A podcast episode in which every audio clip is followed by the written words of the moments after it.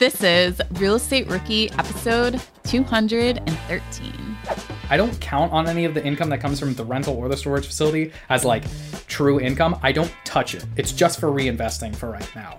But in my mind, I can allocate that stuff. So basically I'm living for free right now in the house hack. The rental property covers most of my food every month. And I invested in a bunch of real estate trusts, which you can invest in the stock market, and that pays for my car.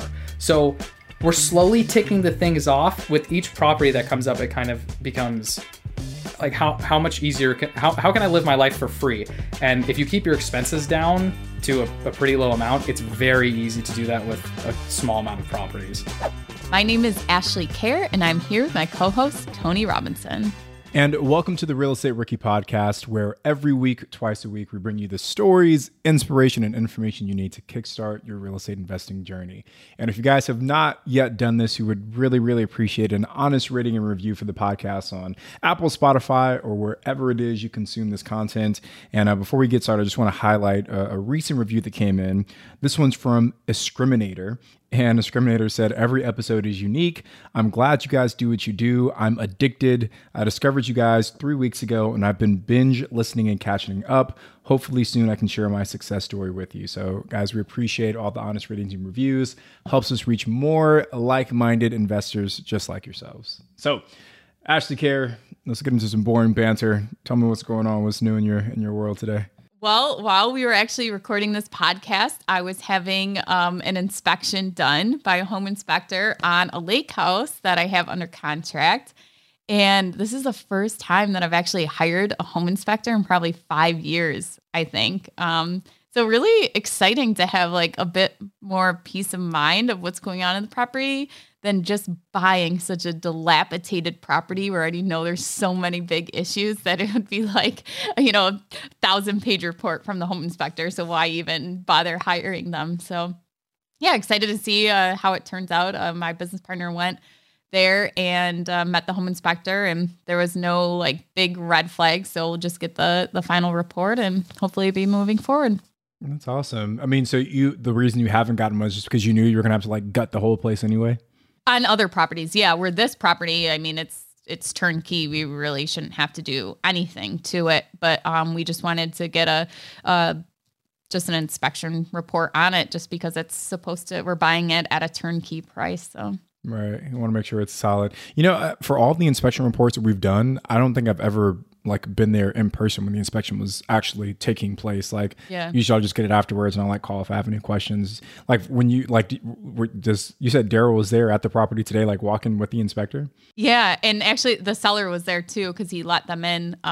But yeah, when I first started out and I had inspections done on every property, I would go and I would just like follow the inspector around just because I wanted to learn. And right. Like now, like Daryl brought back this like binder of stuff and I'm like, wait, where's like the inspection report? He's like, oh no, they send it later. Where, you know, 5 years ago when I was having it done, like he would handwrite it as he was going along and he got it the end of the inspection and would go over it with you. And so when I stopped using an inspector, I would go through the property using his inspection checklist and his sheets. Uh-huh. Yeah, his template, and go through the properties myself and look at everything. And obviously I couldn't do everything, like check the electrical outlets, things like that. But it really helped me get familiar with what actually a home inspector does. There you go.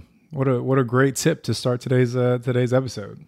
So Tony, what about you? What's going on? Yeah, I mean, so much is going on. We're still working on our Big Bear deal. So we got until the end of August to get that one closed. So making steady progress there. We've got a few flips that we're working on. We've got a new short-term rental that just went live 2 days ago. Another one we literally just published today. So just lots of things happening. So we're excited for the next couple of months here. Yeah. Well, that's awesome. And I think we are both very excited about the guests that we have on today. Yes. So we have Nate on, who is actually the copywriter for our podcast. We've never really gotten to put a face to his name that we see all over the podcast stuff. So this was awesome to really be able to meet him too, along with hearing how he got started in real estate. Yeah, and Nate's, you know, there's this misconception maybe about like all the folks at BiggerPockets that everyone's just like this massive successful real estate investor, but it's not the case. A lot of people are just getting started, and Nate's at three properties right now. Two of those are like single family type residences, but one is a self-storage unit.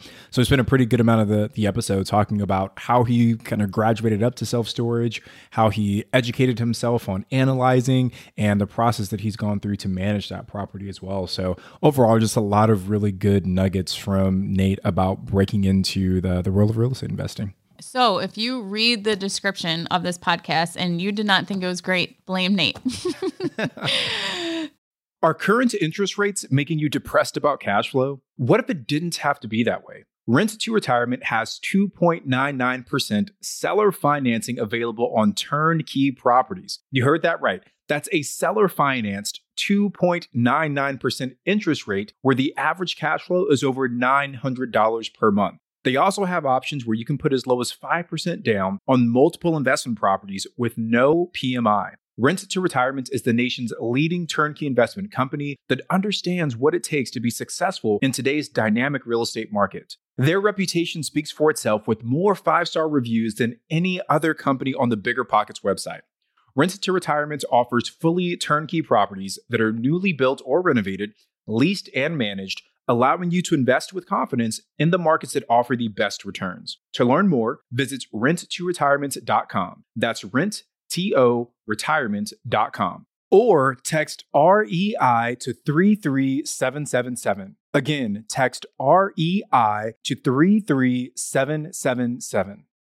Remember when you had to pay to get a lead's phone number? It was like the dark ages until Deal Machine made skip tracing a thing of the past. Now, with your Deal Machine plan, you'll get unlimited access to phone numbers and contact information for no extra cost. That's right. Get high-quality, reliable information trusted by leading financial institutions, all fully compliant with the federal Do Not Call list. Explore over 150 data points, including age, gender, marital status, occupation, and a ton more. Trust me, this is the data you need for off-market deals. With new filters, people flags, and color-coded phone numbers, lead management just got a ton easier. Ready to step up your investing game? Sign up for a Deal Machine plan today and gain immediate access to this unlimited treasure trove of contact information and phone numbers. Just head to DealMachine.com/BP. Transform your lead generation and deal-making strategies with Deal Machine. Sign up today and start exploring the unlimited possibilities at DealMachine.com/BP. Rookies, 2024 is the year to start protecting your rental properties with an LLC. But you don't have to do all the paperwork and filing yourself. Corporate Direct is your professional and affordable option for getting your LLC done right. They handle the state filings, draft your operating agreement, and act as your registered agent. They'll even help you comply with the Corporate Transparency Act, a new federal disclosure law affecting every real estate investor. Corporate Direct is a family business founded by attorney, author, and rich dad advisor Garrett Sutton over 35 years ago. Now, his son Ted is a licensed attorney working with him. Together, they've helped thousands of real estate investors form and maintain their LLCs and protect their assets. If you're trying to build a real estate portfolio, do not skip the LLC. Head over to corporatedirect.com/biggerpockets to schedule a free 15-minute consultation with an incorporating specialist. Mention Real Estate Rookie and get a $100 discount on your formation. That's corporatedirect.com/biggerpockets. Nate, welcome to the Real Estate Rookie Podcast, brother. We're super excited to have you. And before we kind of get into your story, I just want to let everyone know that Nate, you're actually a very, very, very important part of this Real Estate Rookie Podcast. Literally every piece of copy that anyone has ever read about the Real Estate Rookie Show came from Nate's fantastic artistic marketing. I don't know. I'm running out of adjectives. I'm trying to like be like you, man. But you're the copywriter for everything Real Estate Rookie. So super excited to have you on the show, man. But tell folks a little bit about yourself. Thank you so much. Yeah, it's been fun working with BP, and I've gotten to see every single time Tony's worn a black shirt. It's every episode. It's just black shirts. There's never a gray. There's nothing. So he keeps that vibe going the whole time. So yeah, I'm the copywriter for the BiggerPockets podcast. I started about a year and a half ago. We were probably in the high 300s on the regular show. You guys were much earlier than that. But I basically look at and watch every podcast that comes out from the BiggerPockets Podcast Network. We write all the titles, the descriptions. So if you don't like any of them, you can email. What's your email, Tony? Tony at BiggerPockets. That's the email you can email. Yeah. But slightly before I started working with BiggerPockets, I had just started getting into real estate investing. So obviously digesting this on a daily basis, a multiple daily basis, has helped out a lot. And yeah, it's just been great to listen to Ashley and Tony give insight to other investors that are kind of new like me. Yeah, I think there's this idea that everyone that works at BiggerPockets is, you know, is already a real estate investor, but that's not the case. Like, there's quite a few people who haven't started yet, or like at the very beginning phase of their journey. And you know, obviously, Ash and I get to chat with a lot of folks at BiggerPockets, and it's always so cool to see people kind of start from zero and build themselves up. And Nate, you've got an interesting story as a real estate investor as well. So, I mean, just kind of give us the background. You said you were already thinking about real estate investing before you came on at BP, but to kind of take us through where that journey has led you so far. Sure. So from the very, very start, I grew up with a real estate investor as a father. My dad had been investing in rental properties before I was born, so that has been ingrained in me for a long time. The problem was growing up with someone who is heavily into single family and small multifamily rentals, you can kind of see the headaches that come with it. So every single day, it was not unusual for my dad and I to be talking, and then he's like, hold on. And then he gets to pick up the phone, and it's his handyman in a strong Southern accent. I still have no idea what that guy was saying, talking about, like, you know, a plumbing issue, a lighting issue, painting, something like that, because he was running this kind of small portfolio with his partner.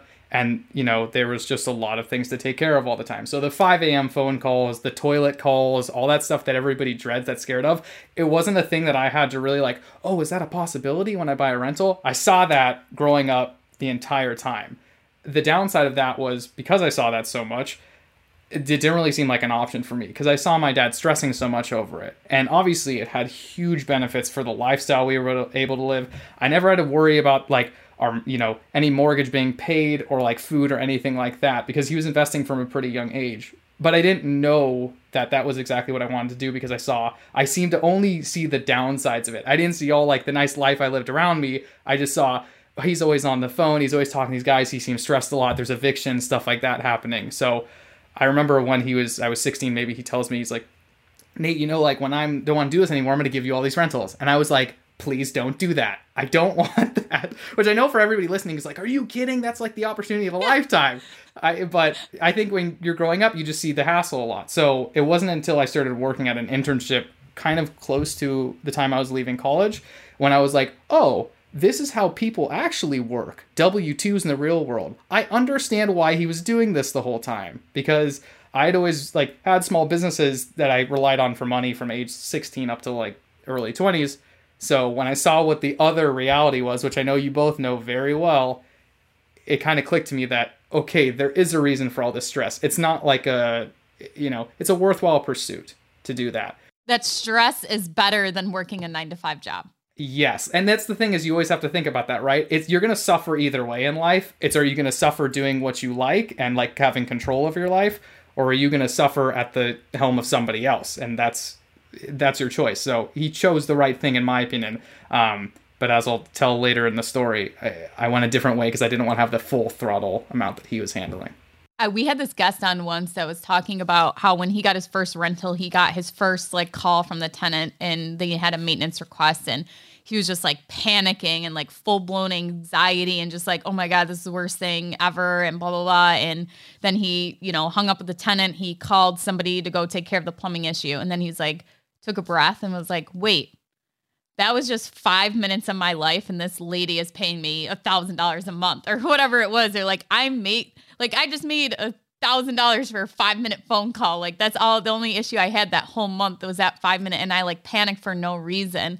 And I think that's like a great example. There's going to be headaches, there's going to be things you don't want to do, but it's so minimal and minuscule compared to other, opportunities such as 9-to-5 jobs to make money in life. So exactly. So tell us a little bit more about what you did before you started in real estate, and what made you decide to actually buy that first property. So during that internship, when I was looking around at everybody and I was like, what are you guys doing? And everyone's just the same thing. It's like, oh, on the weekend, like I go out, I come home, I sleep, and that's it. And I would talk to people about their finances because I'm generally interested. Now you can do that when you're a younger person at an internship because people will just be like, oh, he's young, he's stupid. He doesn't know that that's like pushing the boundary. Use that, do that when you're young because people will like, won't mind. But I was talking to people like, oh, like financial stuff. How are you investing? Are you doing like your Roth? Or do you have any rental property? Stuff like that. And the amount of people I talked to who were doing nothing really scared me. And I was just watching it like week in and week out. So I kind of clicked where I was like, I think I should try and buy a rental property after college. So at the internship, I started going on Zillow and it was just looking at markets, like looking at how much the prices of every house was in, you know, in different places that weren't crazy unaffordable, like my home state of California. So after I got a W-2 after I left college, and then a year after that, this was during about a year and a half after, so this was March of 2020. So the best time to buy real estate ever. Nobody said it was a stupid decision at that time. Everybody said great, buy during the pandemic. I put a house under contract in Rochester, New York, Ashley, which I know that you're probably well aware of. Yeah, it's probably like an hour from me. Yeah. So because that's a very heavy cash flow market. And that's kind of, I think when you're young, you care about that a lot more and you're just like, oh, I got to get cash flow so I can retire early, stuff like that. So I put a like full cash offer in on a $40,000 house, in Rochester, New York.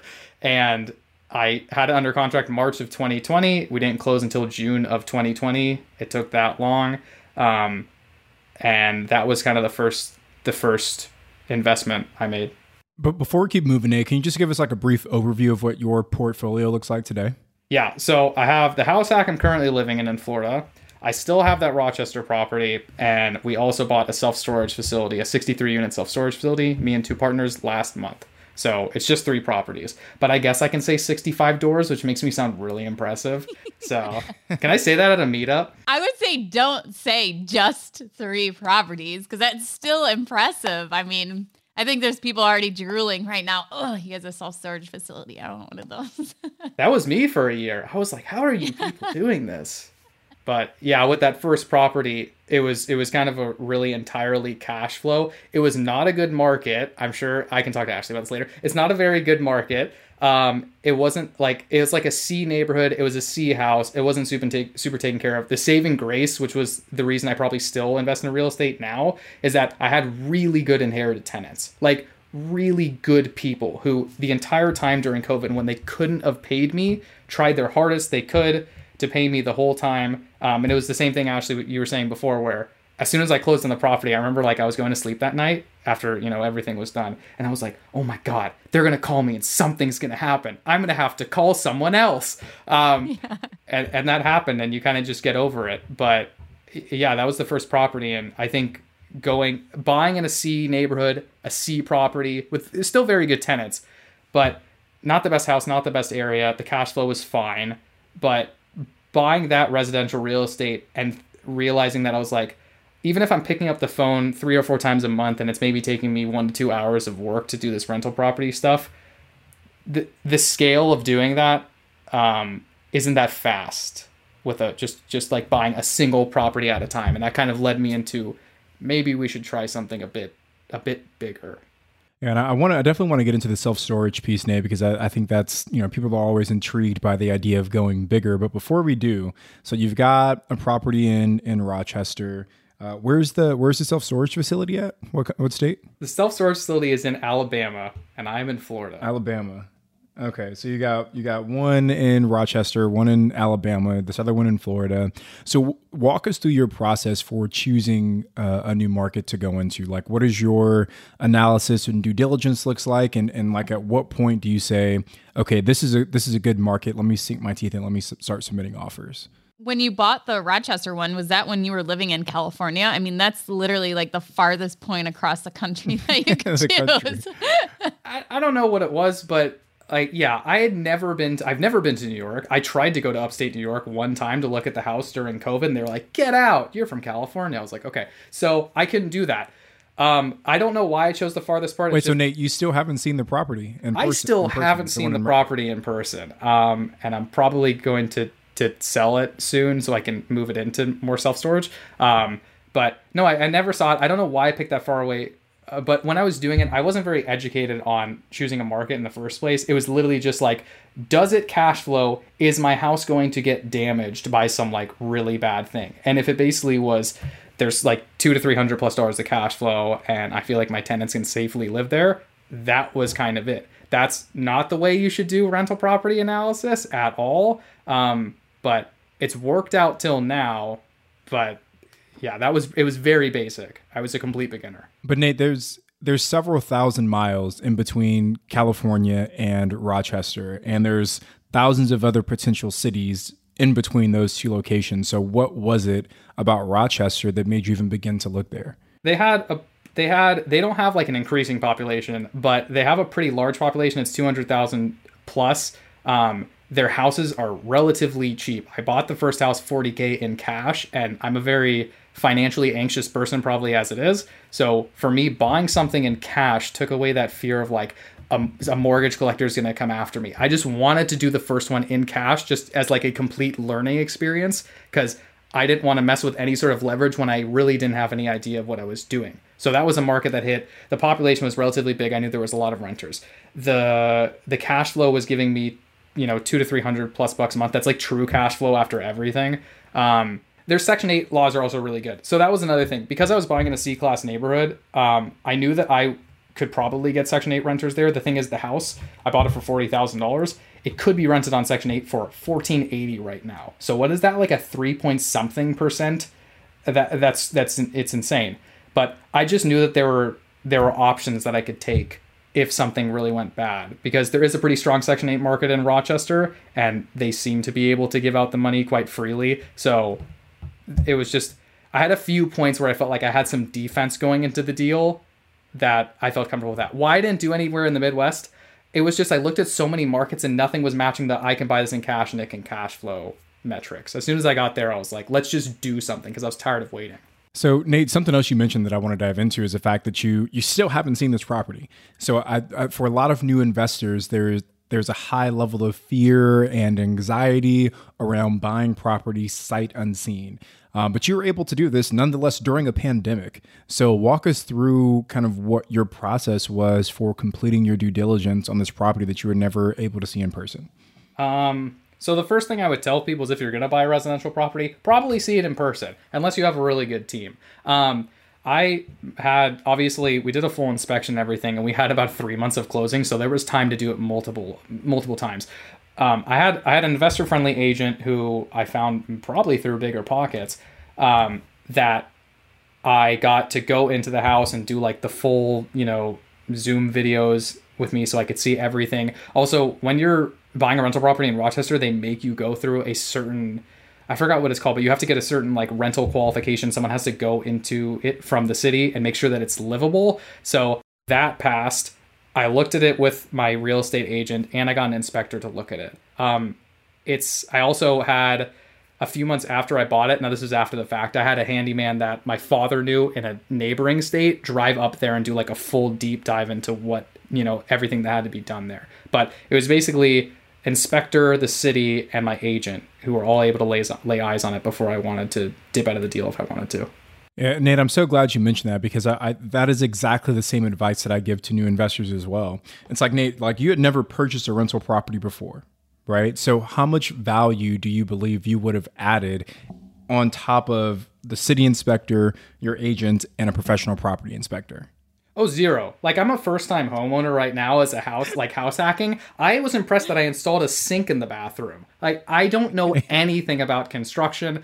I know, like, if you showed me an electrical box and they're like, how many volts? I'd be like, I can't even read this. I don't know. So it's, it's not, if you're someone who's new that's getting in and you know that there's people who have experience that you can trust that can do the things that you can't do, I could say you could feel pretty confident buying an out-of-state property that you've never seen, because, yeah, it's like what you said. What are you going to provide that they can't? If you're coming from a background like mine where it's like, I know the numbers, but mechanically I know zero, There's not much I can add to that besides, like, do I feel safe in this neighborhood physically? And for some people that might be worth it to go see it. But, like, I asked my agent, what do you think about this? How do you feel? Is it okay as a rental? And he got back to me on all those questions. I mean, we were talking like every day about this stuff. So I had someone I could trust that I could ask. Nate, I do think there's a ton of value and obviously being able to see the property in person, but not so much for anything other than emotional, right? I think for a lot of new investors, there's just a sense of like emotional, you just feel better as a new investor if you can see the property in person. But usually if you're a new investor that's never purchased a property before, you're just going to kind of walk around, take a look. Oh, this looks good, you know, and like you're not going to have a really technical or critical analysis of what needs to be done to that property. But you can get an inspection report and see that, hey, this panel is an old panel that might need to be upgraded. And you can take that and get a quote. Or you can see that, hey, there was some leaking in the roof here in this bathroom that looks like maybe it's a bad patch. You can take that and say, okay, what's the quote to get that corrected? You can take all the information that's in an inspection report, shop that around to other qualified professionals, and then you'll get an idea of whether or not that property is still a good deal. So that, you know, that's always my advice for new investors is to have a property inspector, agent. If you can get a contractor to walk through it, let the professionals be the ones to give you their opinion on the value of that property. Yeah, for the house hack I'm living in right now. I came from California for a week to look at all the properties because I'm living in this property. I'm also going to be living with other people in this property. That's emotional value to me that I need to feel safe in my own neighborhood. It's not as much like, you know, if it's your own house you're living in, you're like, oh, like there's a fountain out there. I love that fountain. I don't know why. I just like it, you know, but that's something that it's not the same with a rental property as it would be when you're living in there. So I completely agree. Yeah, there are those differences. And especially even with doing the due diligence, there may be things that you'd be able to live with if it's your own house or versus if it's a rental. I mean, it can go either way. But Nate, I want to know, how are you managing this from afar, or did you hire a property management company? I learned from my father that 90% of property management companies are not great. And I also got, most people told me they're like in the Rochester area. I talked to so many agents and every single one said, none of the property managers are good. I tried to reach out to someone. They didn't even get back to me. That was oh, that's the sign. So I've been self-managing it for 2 years now. I have a very good relationship with my tenants. Like they've done right by me so many times. And as soon as they need anything fixed, they call me and I call whoever needs to come out and, you know, take care of the house. It's worked out fine for me. I mean, I haven't gotten a call from them in a month and a half. If it's a busy month, I'll get maybe 3 calls and it's just stuff you have to deal with. But not even the money saving part of it. I felt like it was important for me as a first time investor to manage the property myself, even if it was out of state, because I feel like I know so much more about not only my tenants, but the house through just talking to them through any issue that comes up.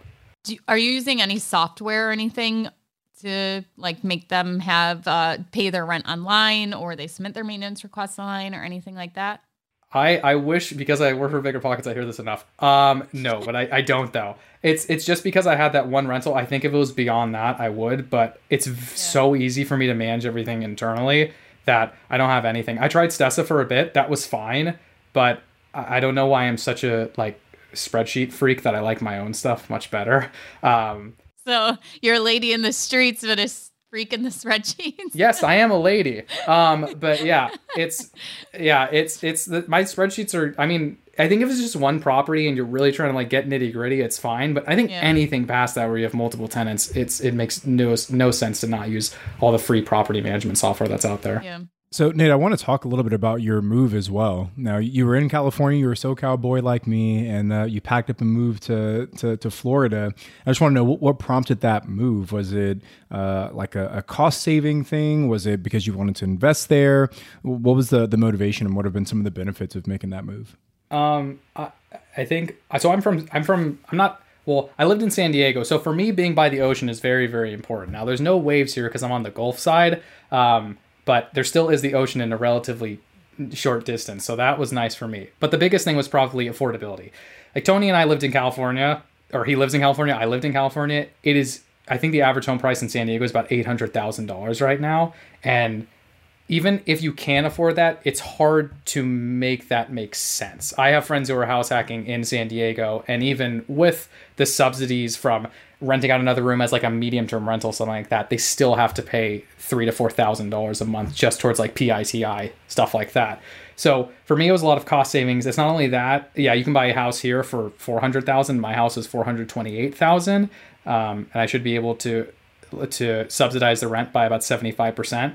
And on top of that, I also now don't pay any state income tax. So even though I'm not living for free on paper, I am living for free because I'm saving enough from state taxes that covers the rest of what I would be paying on my mortgage. So for me, it was like, I can be close to the beach. This area is growing a lot. I'm in Sarasota, so it's close to Tampa. So it's growing a ton. It's a very nice place to live. The school systems are great. You're close by the beach, and I get to essentially live for free. I don't really know why I wouldn't do that, especially when I don't have so much physical attachment over to San Diego that I couldn't, Do you have any other tips or tricks? I mean, it seems like you've gotten a great plan in place to live for free, but do you have any advice for our rookie listeners of some creative strategies that they can do to reduce their living expenses? You can rent hack if you're renting a place and it allows you to sublet it to other people. You can rent out another room that you're not using. I know people that have rented out their garages as storage. You can get like a couple $100 a month for that. If you're thinking about making a move for house hacking, definitely visit the area first, but look for the places that seem like there's a lot of businesses going into them. Tampa's a big part of that, and that equals job growth, which usually equals more pay. So then everything is probably just going to increase in price. Also, Sarasota is a place with very, very low inventory, and you have to basically whack down like jungles to build here. So there is some barrier to entry for new homes. So if you're looking for some place that is going to appreciate, that you are going to be able to subsidize your costs, like just look at where the population is moving towards. Look at your total cost with, state tax savings if you're going from one state to another state. And just look at the, go on roomies.com or roommates.com and look at what a room could rent for. And then just use the BiggerPockets calculators to go calculate out how much money you would save. So Nate, I know you've got the house hack going on, which is fantastic. And we recently had Craig Curlop on an episode where he kind of gave like all the ins and outs of house hacking. So if you guys haven't listened to that episode, go back and listen to that one. But Nate, I know something else that a lot of folks do is they'll like, as they're building their portfolio, they'll say like, hey, this rental is to cover my, my credit card debt, or this rental is to cover my student loan payments. Are you using any of those strategies as you build your portfolio? Yes, 100%. I don't count on any of the income that comes from the rental or the storage facility as like true income. I don't touch it. It's just for reinvesting for right now. But in my mind, I can allocate that stuff. So basically, I'm living for free right now in the house hack. The rental property covers most of my food every month. And I invested in a bunch of real estate trusts, which you can invest in the stock market, and that pays for my car. So we're slowly ticking the things off. Health insurance is going to be a tough one because I'm self-employed. But yeah, with each property that comes up, it kind of becomes like how much easier, how can I live my life for free? And if you keep your expenses down to a pretty low amount, it's very easy to do that with a small amount of properties. So Nate, earlier you said that you're getting about $200 per month cash flow, was it, on that Rochester house? It's probably like 300. Yeah. 300. Okay. So you said that covers most of your monthly food costs. Yes. How much are you spending on a meal? So maybe, I bet the producer Eric told you guys about this. I watched The Money Show because I'm also the copywriter for that. And I've always been a pretty frugal person. And it's kind of made sense to me my whole life that the less I spend, the closer I am to financial freedom. So my girlfriend and I consistently will eat out for probably $25 or less. And if it's over that, we look at each other and we're like, what are we doing? Like, this is insane. We just buy a bunch of vegetables and beans and stuff like that and eat that stuff all the time. So the Dave Ramsey beans and rice. Exactly. Oh my God. Like, I get those Taco Bell, just bean and rice, no cheese, but just bean and rice burritos. Those are like $1.50, and I'll just eat 4 of those at a time. There's ways to do this, people. So Nate, I want to talk a little bit about the self-storage piece, because I know that's an asset class that I'm super excited about. And I think honestly, after we do short-term rentals, self-storage will be the next asset class we move into. So I'm just curious, right? So you have this new one that you just got under contract, 63. They're not called, what do you call them in self-storage? Or they measure by the square footage, right? Like however many square feet typically. Mm-hmm. But anyway, you had these two kind of residential properties and you leveled up pretty quickly into this massive self-storage portfolio. Talk us through why you made that decision to kind of level up, And then B, how did you even start educating yourself on what is a good purchase in the self-storage asset class? Yeah, learning about this whole different asset class is a lot. It's just weird if you're a residential investor, because for a long time, you don't think you can buy these things. You think like that's for really rich people. Only they can buy self-storage facilities. Only they can buy, you know, hotels and motels and campsites and all the stuff that you guys are doing now. It takes like a big mindset shift for you to realize that there's not really a barrier to entry to any of this. There's just, can you do it? And if you think you can do it, you probably can. So what was happening was I have someone who I used to work for. She was my manager at my old job. And we were always talking about real estate at work. So she ended up buying a duplex in Cleveland around the same time I was buying the single family house in Rochester. About a year later, she texted me. She's like, can I pay you money to help real estate coach me? I'm like, I don't think I can accept money. I have one unit. That doesn't really seem like an acceptable amount to do coaching. So I said, but I was like, do you really want to buy more real estate? She said, yeah. I said, why don't we just go at it together and then just pool our money and, you know, do it together? Because I trusted her. I worked with her for so long. So originally we were thinking apartment complexes, but then we kind of got on the whole topic of like the toilets and the trash and everything else like that. And that over time, like it kind of blended into, okay, so what should we do? And we were thinking, what can we do that's not residential? And then we had two options, mobile home parks and self-storage. They both kind of operate the same because both of them, you're literally just paying for like a spot somewhere. That's how it works. If for mobile home parks, most of the time the mobile home park or the mobile home owners will pay for all their own maintenance. In self-storage, I have a concrete box. And it's like, you know, in those movies where like the angels sing because someone realizes something. That's how I felt when I realized that somebody would pay money to put their stuff in a box. I didn't realize this before, but it was so amazing when I realized it. So we kind of shifted gears towards that. And then we hunted around for a deal for about a year before we finally got one. But the way that you would get educated on that is you read books. You read books by A.J. Osborne. You read books like, what is it? Crushing It in Commercial Real Estate. Is that by, why am I forgetting his name? Brian Murray. Yeah. And yeah. There's sites, there's tons of people talk about on BiggerPockets. There's sites like Storage Rebel, stuff like that. It's very easy to get self-storage information. And anytime I had a question, does it need to be climate controlled? What kind of like unit breakup do you guys have on your facilities? I could just ask it in a forum and someone would answer it. And that was pretty much how we got educated on it. And I don't know if I answered the full question. Maybe I went on a tangent, but. Well, Nate, can we use this as like your deal dive here? Yes, we can do the rookie deal review. Let's go. See, he even knows the name of it better than I do. Yeah, it's. I'm ready for this. Okay, so I'm going to rapid fire you some questions, and then you can kind of go into the story of it. I'm completely unprepared. Okay, so you had mentioned this deal was in Alabama. Yes. And how did you find the deal? So when I was originally looking for off-market, I was looking for off-market self-storage deals. I would be calling like everybody throughout Florida, Alabama, like Sunbelt area. And I found a deal that didn't work for me. So I called a wholesaler whose list I was on, and I said, just take this information. I don't even want anything for it. Can you just keep sending me more deals? And he was like, sure. So luckily enough, 4 months later, he's like, I'm on the email list and there's a deal that's coming up in Alabama. I saw him start to drop the price over time and nobody was bidding at it. So I thought it was overpriced. We ran the numbers. We realized it would work at some level, but it wasn't, or some price. It wasn't the price that he was asking for. So I got it through a wholesaler. Can I explain what a wholesaler is for people who don't know what wholesalers are? Yes, that would be great. Okay. So a wholesaler is basically someone who calls, like they'll either send letters to or call properties that aren't for sale on the market. And they'll ask owners who might want to sell their property, would you sell the property to me? If the owner of the property says yes, they'll lock it up in a contract. And then the wholesaler legally, because of there's a stipulation in that contract that says, even if I don't buy this, I can hand it off to another person who can buy it at the same price, same everything in the contract.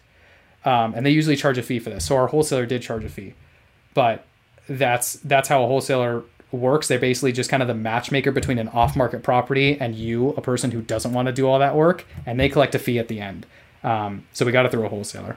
Nate, really quick, before you move off the wholesaler piece, how did you find this wholesaler in this new market you've never been in? Like, what advice do you have for someone looking to find a wholesaler?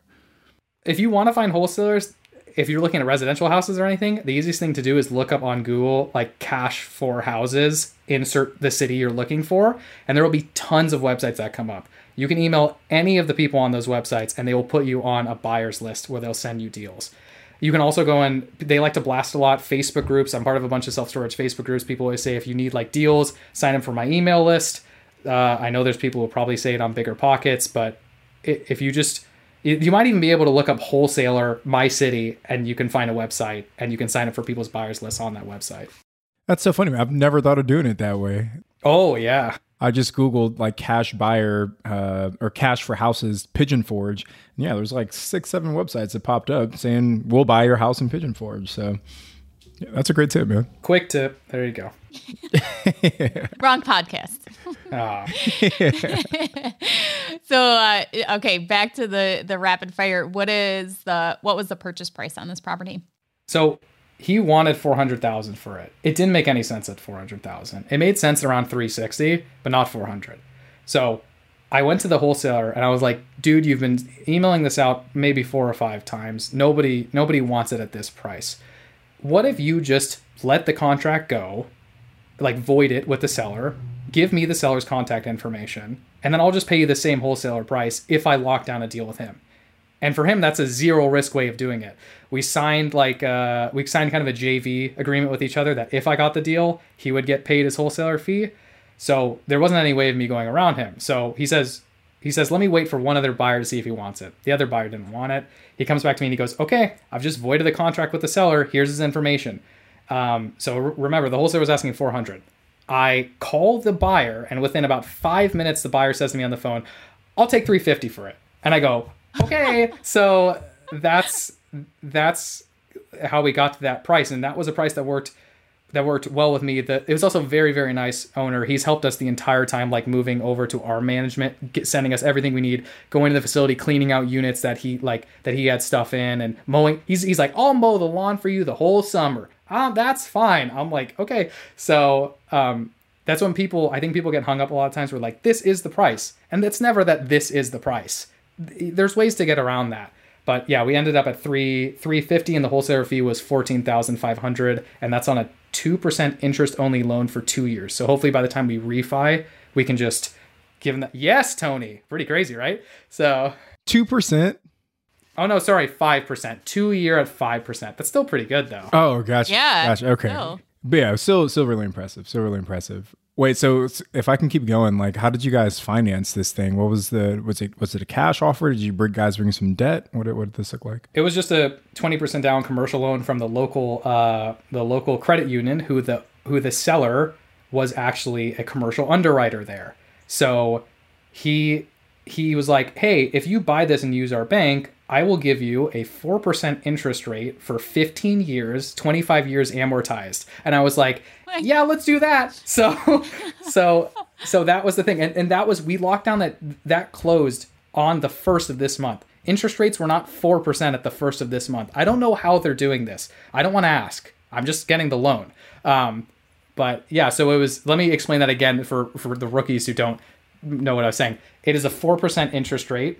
The loan will last 15 years, but the length of the loan is over 25 years. So at the end of that 15-year period, we will, in theory, owe the next 10 years worth of loan payments at once. But we're probably going to refinance out sooner than that or sell it before that even happens. So for us, it's more like a long-term, low mortgage, low interest rate loan. And instead of having it amortized over 15 years, the length of the actual loan, spreading it out to the 25 years makes your payment a lot smaller and hence gives you more cash flow the longer you can amortize exactly out too, which is awesome. Yeah.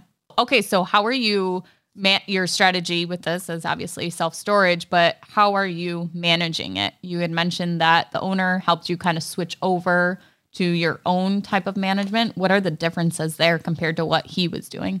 So before he was like, everything's on a piece of paper. That's how he sent me everything. Every customer info, phone number, address, contract is a written down piece of paper. Okay. I love the gentleman. He's so kind. I would not do what he was doing because it seems like such a headache. So I and my partners had to take the time to transfer like 45, 50 tenants worth of all information, contracts and everything onto spreadsheets, and then into an online system that's called ESS. It's Easy Storage Solutions. And that's kind of a property management software for storage that allows people to put in their credit cards and, you know, have recurring billing, purchase insurance, stuff like that. But it was basically a, Nate is on the weekend. Nate turns on a Netflix show. Nate tries to understand what this man scribbled on a piece of paper and put it into a spreadsheet. But we got it. We got all the customer info in after a month. It's amazing. I'm so happy about that. That's really cool.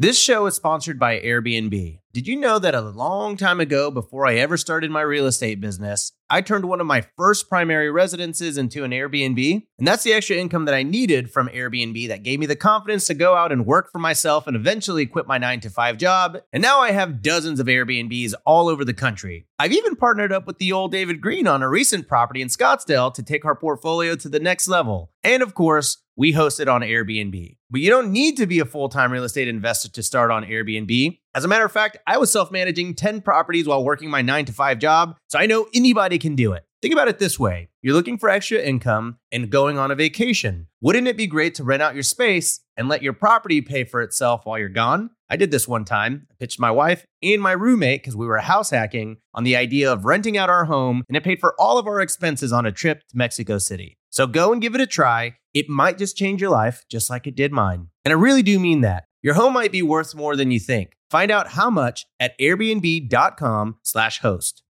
Hiring? Your search is over. Really, there's no need to search. Match instead with Indeed. Indeed is your matching and hiring platform with over 350 million global monthly visitors and a matching engine that helps you find quality candidates super fast. Ditch the busy work. Use Indeed for scheduling, screening, and messaging to hire top talent faster. Speaking of top talent, 93% of employers agree Indeed delivers the highest quality matches compared to other job sites. But why do I love Indeed? Because I'm busy and scrolling through 300 resumes is not helping my business grow. It's actually making it slow. With Indeed, I can hire faster and know I'm getting someone who can do the job. And listeners of this show will get a $75 sponsored job credit to post your jobs with more visibility at Indeed.com/rookie. Just go to Indeed.com/rookie right now and support our show by saying you heard about Indeed on this podcast. Terms and conditions apply. Indeed.com/rookie. Need to hire? You need Indeed.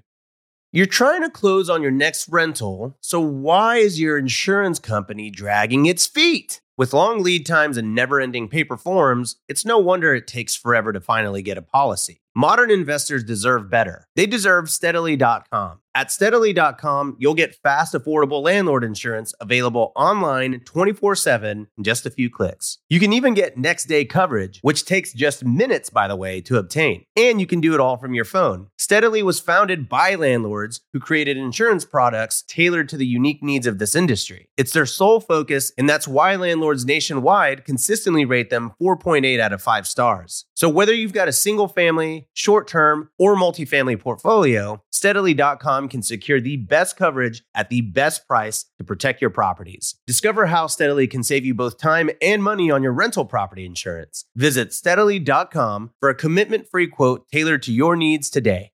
Okay, so what is kind of your exit strategy on this?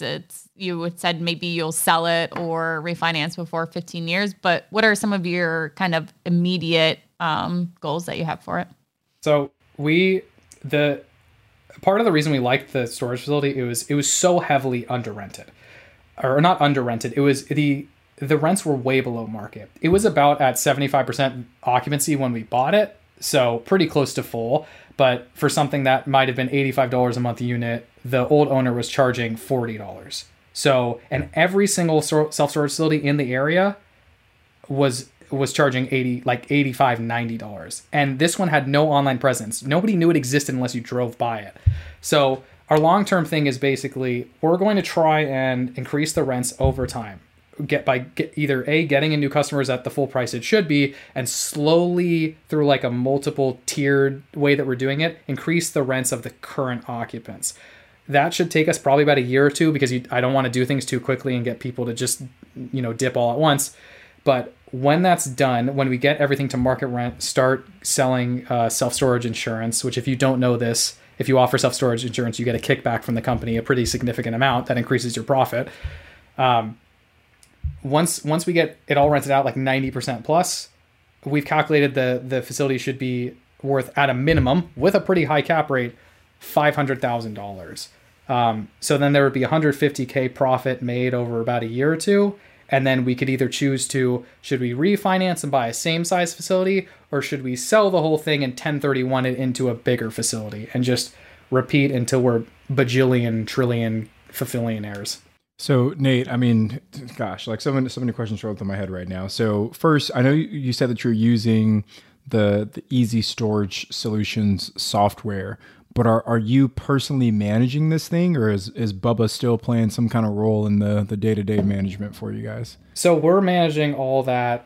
We're managing that ourselves. I have two other partners. So one of them handles the customer service.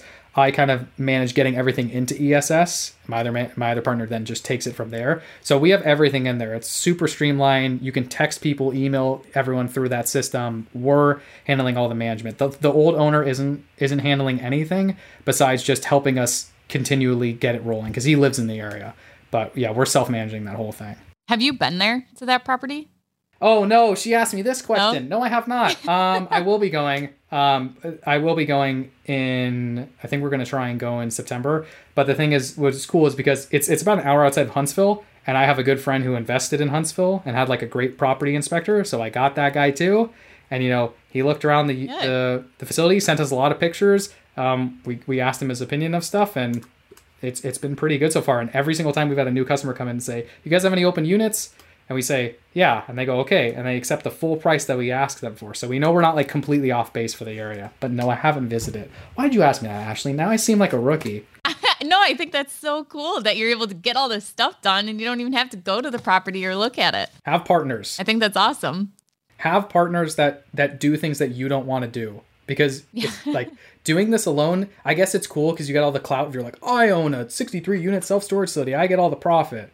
But dude, it sucks if you're doing all this on your own. It's less fun. It's so much pain. Everybody's asking you for something all the time. When you spread the risk, it's just way better. I have to 100% agree with you. Today, while I'm recording podcasts, which I love to do, my business partner, Daryl, was out at the lake house where we're buying and getting getting the inspection done. And like for me, that is not something I enjoy, standing there waiting for the inspector to be done, small talking a little bit with the seller, like things he loves to do. So yeah, you're exactly right. It makes it way more fun doing it with somebody else. And especially when they enjoy the things that you don't want to do. I hate calling people. Like I think it's the worst thing ever. Like I just don't like talking to people, even though I'm a very social person. Yeah. So I have a partner who has no problem with that. I'm like, what do you mean? He's like, yeah, I'll pick up the phone from people, and that's the weirdest thing to me. But I'm so blessed. Thank you, Alex. I love you. That he's taking care of this for the business, because like there are things you're good at. Like I think I'm good at the learning about real estate side, and there's some things my partners are good at, like, you know, calling customers who won't pick up the phone and calling them 5 days straight, stuff like that. So yeah, I'm very thankful for them. So Nate, I want to talk a little bit more about the analyzing piece. So you talked about how you guys kind of stumbled into this one and a little bit of the educational piece. You talked about maybe 1031ing this property into something larger. So it makes me wonder, like, what is your buy box for these self-storage facilities? Like what kind of boxes do you need to check to say, okay, this is a good investment for us and our team? So off of the first one, we didn't really want to borrow anybody else's money. We wanted to make sure that we could do it all on our own. So we had kind of like a $500,000 was the max price. We wanted it in an area that had at least a population of around 6,000 people. And there's ways you can figure this out, like how many storage facilities per a certain area does the area need to fulfill the demand. So that was another thing we checked out. Like this, I think this town is 9,000 people that we invested in, and there's like 4 storage facilities. And if you count up all the units, it's under demand of what people need. Can you dive into that a little bit more, Nate? Like how do you, like what is an adequate number of supply given 9,000 residents in a city? Okay, so I'm not A.J. Osborne, so please don't quote me on this. But the way that it works is about, I think the recent numbers show that 10.5% of U.S. households use self-storage. And there's about 2 to 3 people per household. You can look that up in the county like, you know, website. How many people per household on average is there in this city? So if you think there's about a 10.5% need for, you know, how many households, you can divide it and say, okay, how many storage units are there available? And if it's under what the demand shows, you probably have, you know, you can start up a storage facility in there. If it's way over, and there are some cities like small towns that have, I've seen towns with like, yeah, it's a 300 person town. I have a 400 unit storage facility. I'm like, I don't know if that's going to work. So that's some way to look at it, is because it's like, this is a business. It's more of a business than rental properties, I think, even though obviously rental properties is a business, but it's like a real business. You know, you're on Yelp, people are looking you up on Google reviews. Like, you need to make sure there's actual demand there. And another great way to look at this is, because ours wasn't online, like nobody knew it existed, we looked at all the other facilities within like a 10-mile radius. Every single one was booked, you know, minus a parking spot here, a one unit there.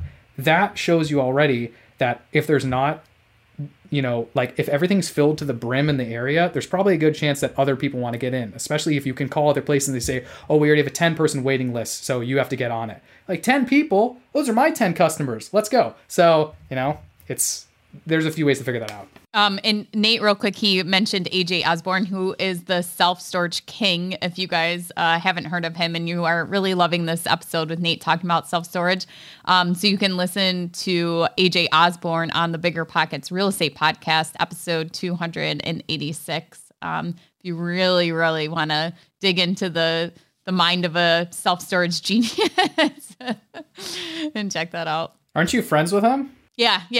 He's an awesome guy too. That's, I plug him every single day, not only as a great real estate investor, but just a really awesome person in general. All right. Don't show him this episode in case I'm wrong.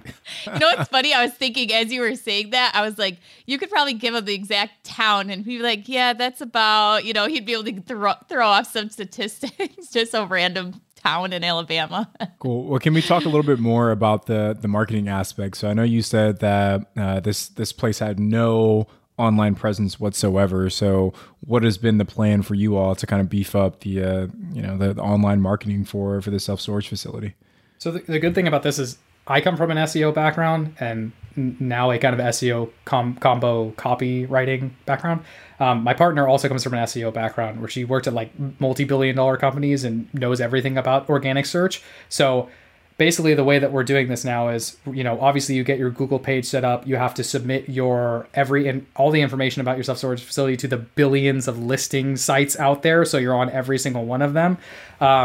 And yeah, we've just been doing that. We've been hitting like all those listing services. We're going to start trying to get in reviews because that's, I mean, you're in short-term rentals, you know this. It's like the biggest thing if you're trying to make your business just grow out of nowhere. So yeah, we're getting set up with Google Business, all the listing services, Yelp, Squarefoot, everything else like that. And then we're going to start a referral program with the current customers where they'll get X% off of, you know, rent in 2 months if they refer someone over, and that person also gets X% off. And I think in these small towns, referrals is way bigger than for us in like big cities. So we're going to push on all those angles. My SEO partner could go more into this than I can because she's doing like all of it. How are you going to track those referrals? Is that something you're manually going to have to track, or is that like built into the software?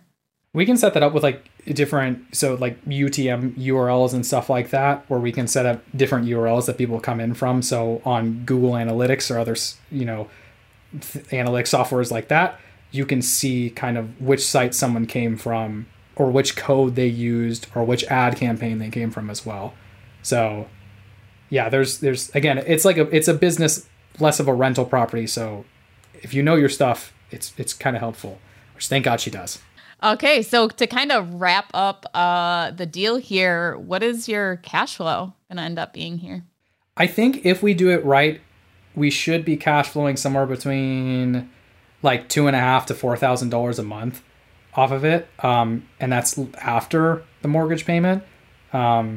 So it's pretty good for three partners as a split, yeah. Especially if it's $3,000, it's like $1,000 each.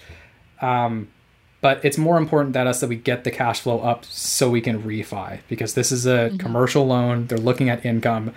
We need to just show as much income as we can to get the value of the property up. And what do you think that value is going to be after you increase the rents to where you want them for everyone? What do you think that value will be on them?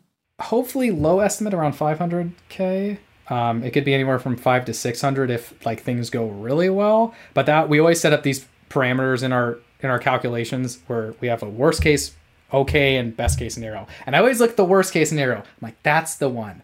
So yeah. if I can at least hit that, I'm doing all right. I mean, increasing a property value by $150K in a short period of time. I mean, that's awesome. That's great. That's $50K in net worth for you and each of your partners. So yeah, and it's cool because the partners I'm working with, no one's really concerned about taking profits or spending any of this right now. Yeah, all of us are just thinking, okay, we're going to use this for the next one, and then do that for the next one, and then in about 5 to 10 years, when we're all like, I'm tired of working with you, we're done with this, then we can be good. Just sell it all, cash out, take your money and run. Yeah. Put it in REITs and then just go to sleep for a while, you know? Yeah. Well, Nate, congratulations, man. Sound like you got a pretty killer deal there, and we're excited to see how that turns out. And again, just before we move off of this, I think that's obviously the big power of commercial real estate, is that you do have the ability to manipulate the value of that property in a way that you can't really with single family residential properties, because your commercial properties are based off of your NOI, your net operating income, and then the prevailing cap rates, what other big properties are selling for, and you kind of divide those things. Whereas your single family residences are all based off of appraisals. So if you can buy this property, increase the NOI by increasing the income, decreasing the expenses, or some combination of both, you've just immediately increased the value of that property as well. So really, really love the approach there, man. And we're excited to see where you take that one. I'm going to try, guys. I'll do it just for you too. All right. So I want to take us now to our rookie request line. So for those of you that are listening, if you want to get your question featured on the show, you can give us a call at 888-5-ROOKIE. And if the question is a good one, maybe we'll use it for the show. So today's question, Nate, is actually about partnerships, which you just talked about. So are you ready for today's question? I think so. All right. So today's question is from Davidson D. And Davidson says, having multiple properties with the same partner, should it be one big LLC? Or multiple single member LLCs owned by a parent LLC that is then split 50-50. Thanks so much for your time. So what are your thoughts on that, Nate? It's multiple rental properties? That's what it sounds like, having multiple properties with the same partner. Like, what, you know, I guess, how have you guys kind of structured your legal setup with you and your partners? The way that we want to do it, long-term thinking, is each property has its own LLC. We want to limit the way that people can go after us. I've listened to a lot of like the asset protection on this show and the other shows. Right. I think I can't say because I'm not a lawyer, but we're going to set up each property in its own LLC. And then eventually when it's probably worth over $1 million worth of things, we're going to try and put it in a trust as like an umbrella for all those LLCs. And then one day do like that's in Bermuda, you can't touch me type trust. So I think that pretty much is our plan going forward. It's so cheap to file LLCs that if you feel like there's even like a smidge of protection extra that you're getting, it probably makes sense to pay the $100 to $200 to just set up for each property. And then I think, I mean, you may know this better than I do. Is it easier on an accounting end? Because then you each have each entity, you know, instead of just this whole scrambled like 7 properties in one LLC and all these expenses for different houses type thing. I mean, for me in California, it's actually, I think it's $800 to open up a new LLC, and then the tax returns like another like $1,200 a year. So it can get pricey, especially on like smaller single family residences if you're trying to spring up an LLC for each one. But to your point, I think everyone's going to have like a different risk profile. And if you're really concerned about potential litigation or protecting your assets, then obviously it might be worth that extra expense. But I think our approach moving forward is that we'll have a collection of properties that fall under, you know, like one LLC. So maybe 5 in this one, 5 in the next one, and so on and so forth. And then eventually, you know, we'd like to put a trust in place as well. And then it probably also matters on how expensive the properties are, because like you'd probably not want like $3 million properties in the same LLC. But if you have 5 50K properties, that's probably fine. Don't quote me on that. I'm not a lawyer. I want something that Tony said to be a reminder to everyone, how he said, you know, it costs $1,200 for an LLC tax return in California to do his return. So I think a lot of people forget to actually add that into their numbers when they are doing a rental property. If you don't do your own tax return and you are hiring an accountant out, if you get an LLC, that's a separate tax return you have to pay for. I think mine runs like $250 to $300 per year per tax return. But if I were to go and put an LLC on every single property, that's $500 plus that $300 for the tax return. And if you are just buying like a small single family rental, cash flowing, you know, maybe $100 a month, you know, have a mortgage on it, everything that, I mean, there goes your cash flow. It's gone if you don't remember to add in that accounting cost. Yeah. But for my partnerships, we do, each partner, I have an LLC with them and we put our properties. And I think Nate's point is very valid. Like I'm buying $50,000 properties. We're throwing a bunch of them into an LLC. And then it just depends on the equity split. So with one partner, we actually have two LLCs. One, we are 50-50 each. And the other one, we are 60-40 each. And it just depended on the money that each were putting in and the workload that we were each taking on that determined that we were changing some of the properties to that 60-40 split too. So I think there can be a lot of costs associated with having multiple LLCs. I actually like having more properties under an LLC because if you are using bookkeeping software like QuickBooks, they charge you per an entity. So if you have an entity for each property, you're going to have to pay, $50 per month per each property that you have, where if you have the LLC with 5 properties in it, you're just paying for that one QuickBooks file. So I think there's definitely an advantage. And as far as asset protection, liability, if you have mortgages on these properties and there's not a ton of equity, if there's not $3 million of equity in the property, you don't have a ton to protect anyways. If you only have, $50,000 in equity in your portfolio. So I think that kind of plays into factor too, because no big time attorney hotshot is going to go after, your LLC if it only has $10,000 in equity in it. So, okay, Nate, we're going to go to our rookie exam. And this one is special for you. We actually have 4 questions for you today. So the first one is the most important. Which podcast is your favorite to copyright for of the BiggerPockets platform? Well, clearly it's not a hard decision. It's the new podcast on the market, which you guys should check out. Get more people over there because it's a really good podcast. And Dave Meyer does a very good job talking about up-to-date information. No, Rookie's a really good podcast. I every single time it's good because you see people who are in the same situation as you. And it's just good because sometimes you're learning the same lessons over and over again, but with just like a different flavor. So you're like, cool, I won't do that thing that person did. So yeah, I love the Rookie podcast. But go check out On the Market. It's a great podcast. On the Market was, it's such a good answer because I love it too. My friend James Daynard is one of the hosts on it. And I've been listening to every episode. It's really great, especially now with a lot going on in the market to stay informed. Oh, and in the economy. Yeah. Yeah. Okay. So the next question, what is one actionable thing rookies should do after listening to this episode? Just talk about real estate more. I met my partner through work because I've just talked about it a lot. I've had people offer me money because I've talked about it a lot. She's had multiple people offer her. They're like, oh, you did a self-storage deal. You go want money for the next one. It's weird. Just post on Instagram, even if you're not that comfortable with it. Post once in a while. Talk to people at work. Talk to family members. Just talk to everybody because most likely someone might not even be thinking of it, but it might be able to change their life in a way that they can do something that they love. So just talk to people.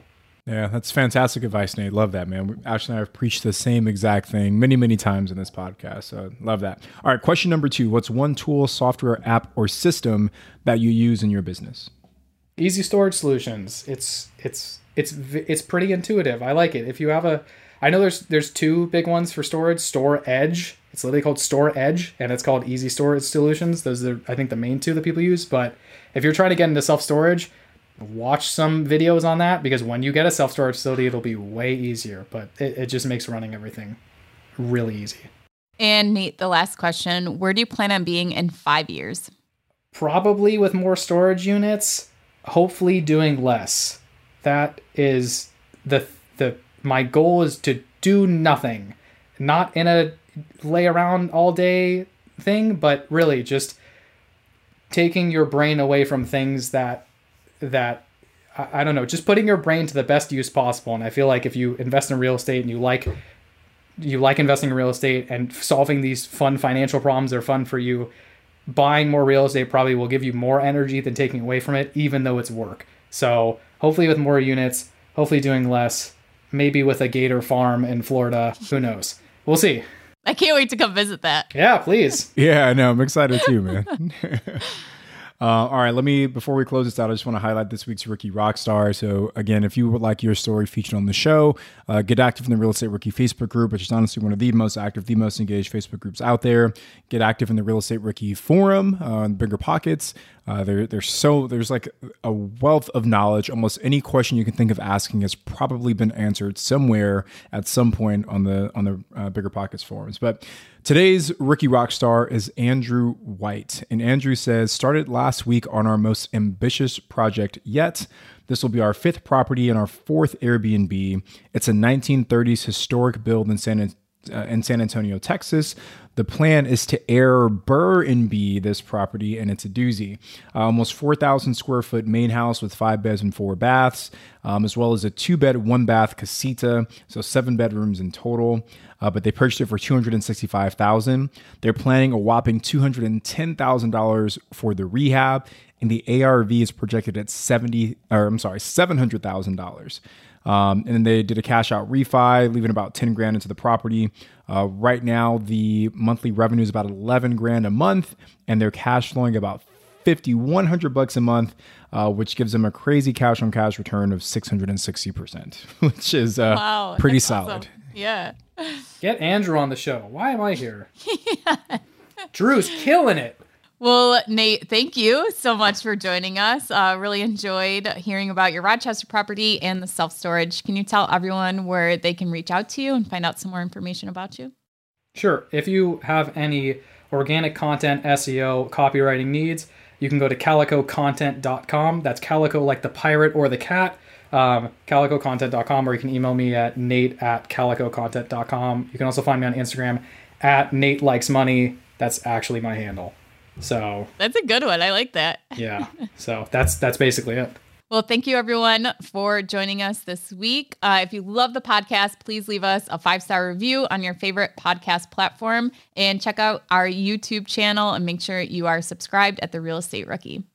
My name is Ashley Kerr at Wealth from Rentals, and he's Tony Robinson at Tony J Robinson on Instagram. And we will be back on Saturday with a Rookie Reply.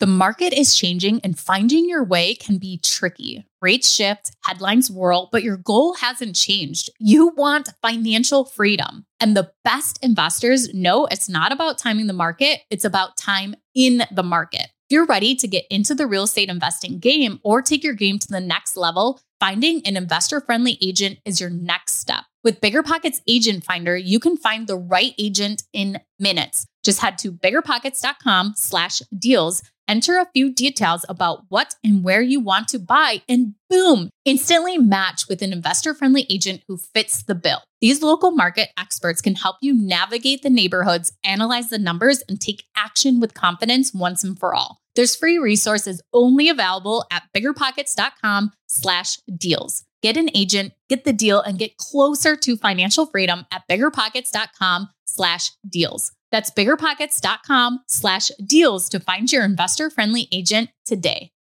The content of this podcast is for informational purposes only. Past performance is not indicative of future results, and all host and participant opinions are their own. Investment in any asset, real estate included, involves risk. Use your best judgment and consult with qualified advisors before investing. Only risk capital you can afford to lose. BiggerPockets LLC disclaims all liability for direct, indirect, consequential, or other damages arising from reliance upon information presented in this podcast.